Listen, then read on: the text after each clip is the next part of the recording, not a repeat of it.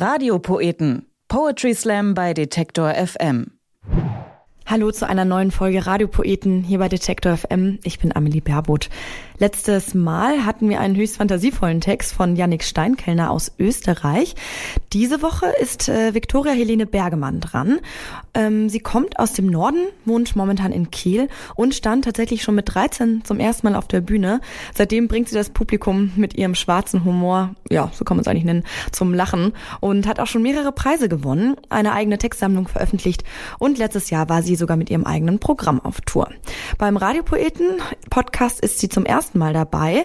In ihrem Text spricht sie darüber, dass nicht alle Menschen schön sind und dass das auch nicht schlimm ist. Hier kommt Klarinette spielen von Viktoria Helene Bergemann. Ich bin mal zur Schule gegangen. Nicht so oft, aber es hat mir sehr geholfen. Denn ich kann jetzt Beträge bis 50 Euro mit dem Taschenrechner zusammenrechnen. Und ich hatte eine Freundin in der Schule, die hat mit zwölf angefangen, Klarinette spielen zu lernen, weil sie unbedingt so sein wollte wie Thaddeus Tentakel von SpongeBob.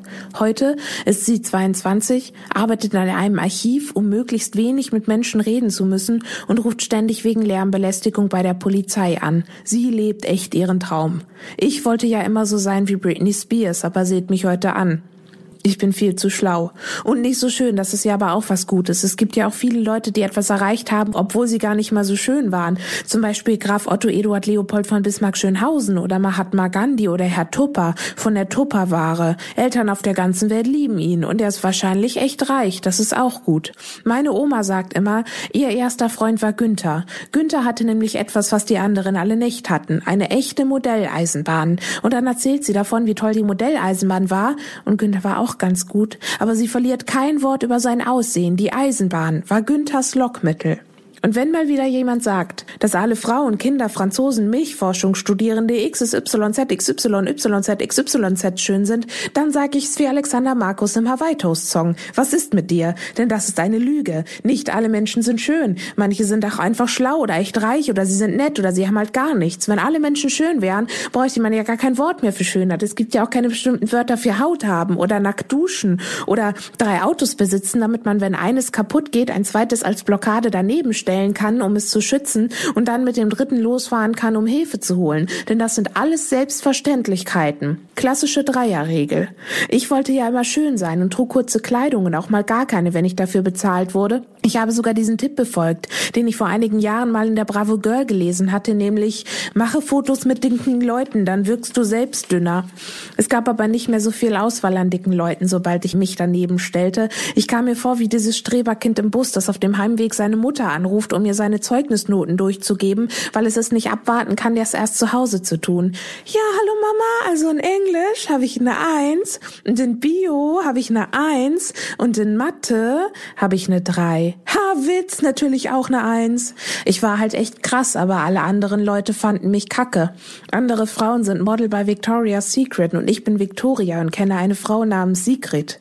Mein Lieblingszitat aus einer Serie, und es ist ganz egal welche ist, wie ein Mann zu einer Frau Frau, die er gerade kennenlernt, sagt, oh, Sie sind ja witzig. Man sagt ja, schöne Frauen wären nicht witzig, weil sie es nicht nötig hätten. Waren sie als Kind mal dick? Da fühlte ich mich viel zu sehr angesprochen und fragte mich selbst, was ist mit dir? Ich war nämlich als Kind dick und bin trotzdem nicht witzig. Als ich elf war, ging ich schon in die 75b und meine Klassenlehrerin hieß Frau Scham. Oft machten wir Schwimmausflüge und ihr Freund Herr Peinlich kam als Bademeister mit. Ich saß in meiner Jugend also viel zu Hause mit meinen guten Freunden den Ellenbogen und habe so getan, als ob sie sprechende Münder wären. Mit denen konnte ich echt über alles reden. Ich habe meinen Ellenbogen aber keine Namen gegeben um mich so eine starke Bindung aufzubauen, falls ich mal Lepra kriege und sie abfallen. Meine Ellenbogen sind doch da. Meine Mutter hat mal mit alten Leuten gearbeitet und manchmal werden alte Leute melancholisch, schließlich sind sie ja auch nur Leute, aber sie sind neben Historikern meistens die einzigen Leute, die sehr alte Fotos besitzen. Und da sitzen sie dann, die runzlige Gudrun mit dem grauen Haar und der grunzende Albert mit dem grauen Star, die Räumerdecken umschlingen sie eng wie sie damals ihre geheimen Liebhaber. Und dann zeigen sie sich Fotos von früher, Gudrun frech am Rumalbern beim Trümmer wegräumen, Gudrun im modischen knöchellangen Rock an der Lebensmittelausgabe Werbeschlange und dann etwas später die Kesse Gudrun, wie sie ein Autogramm von ihrem großen Idol Walter Ulbricht bekommt und niemand kann abstreiten, wie schön Gudrun trotz ihrer kritischen Lebensmoral bei all diesen Dingen aussieht und das obwohl nicht mal dicke Leute mit ihr auf den Fotos sind. Albert zeigt dann auch Fotos, aber er hatte schon immer sehr große Ohren. Da die Ohren im Alter ja wachsen, sagt Albert dann zu Gudrun, dass sie sehr schön war, wirft sich ein Ohr über die Schulter und gleitet auf dem anderen den Flur hinunter. Und dann sitzt Gudrun da alleine, schaut noch einmal ihre Fotos an, zirbelt nachdenklich an ihrem Damenbart herum und denkt sich, dass Albert recht hat, sie war wirklich sehr schön. Aber hauptsächlich denkt sie daran, dass es gar nicht so wichtig war, schön zu sein in einer Welt, die ganz und gar nicht schön war. Ich hatte eine Freundin in der Schule, die hat mit zwölf angefangen, Klarinette spielen zu lernen, weil sie unbedingt so sein wollte wie Thaddeus Tentakel von SpongeBob. Früher hätte ich sie gern öfter gefragt, was ist mit dir? Heute lebt sie ihren Traum. Und das, obwohl sie nie richtig schön war, denn das musste sie ja gar nicht, weil Schönheit, und das ist das Wichtigste an ihr, nur eine Möglichkeit ist, aber kein Zwang. Du musst dich nicht ausgeschlossen fühlen, wenn du davon nichts hast, denn vielleicht, nein sogar sehr wahrscheinlich, kannst du ja irgendwas anderes. Das war Viktoria Helene Bergemann mit Klarinette spielen. Wer sie live sehen will, kann zum Beispiel am den Münsteraner Hörsaal-Slam besuchen. Der findet am 22. Mai in genau Münster statt. Updates über ihre Auftritte findet ihr aber auch auf Facebook, auf ihrer Facebook-Seite oder unter viktoria-helene-bergemann.de. Im Mai gibt's aber auch noch mehr Poetry Slam-Termine für alle Fans. Zum Beispiel am 18. Mai. Da findet in Erlangen das Finale der bayerischen Poetry Slam-Meisterschaften 2019 statt. Am Tag drauf, am 19.05., gibt es im Rahmen des Literaturfestivals Potsdam dann auch Poetry Slam inspiriert von Theodor Fontane und zwar von Julian Heun und Tanas Sabak vorgetragen.